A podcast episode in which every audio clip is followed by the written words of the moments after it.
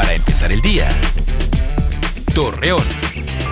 Muy buenos días, miércoles veintisiete de octubre le presentamos la información para empezar el día. Mediante un video publicado en las redes sociales, padres de gemelas que nacieron a los siete meses de gestación solicitan apoyo para sus medicamentos de alto costo, debido a que las pequeñas fueron trasladadas a un hospital infantil de Saltillo por falta de espacio en las clínicas de Torreón para que fueran internadas.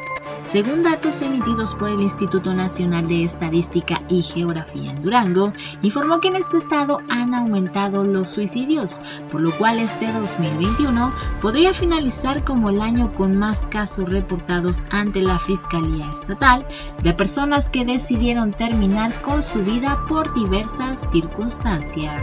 El presidente de la Cámara Nacional de Comercio de Gómez Palacio, León Reyes, dio a conocer que durante el Buen Fin se espera una buena derrama económica. Asimismo, señaló que las promociones se llevarán a cabo de manera virtual y presencial.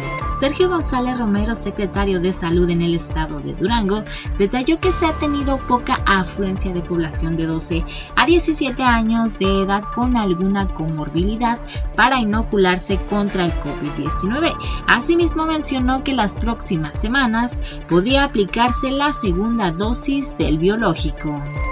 Según la Comisión Nacional del Agua, pronostica para hoy y los próximos días en la comarca lagunera frío, con temperaturas mínimas de los nueve a los doce y máximas de los veintiséis a los veintinueve grados centígrados, con cielo despejado y viento moderado. Acompáñanos con toda la información dos minutos antes de las ocho de la noche por Mega Noticias.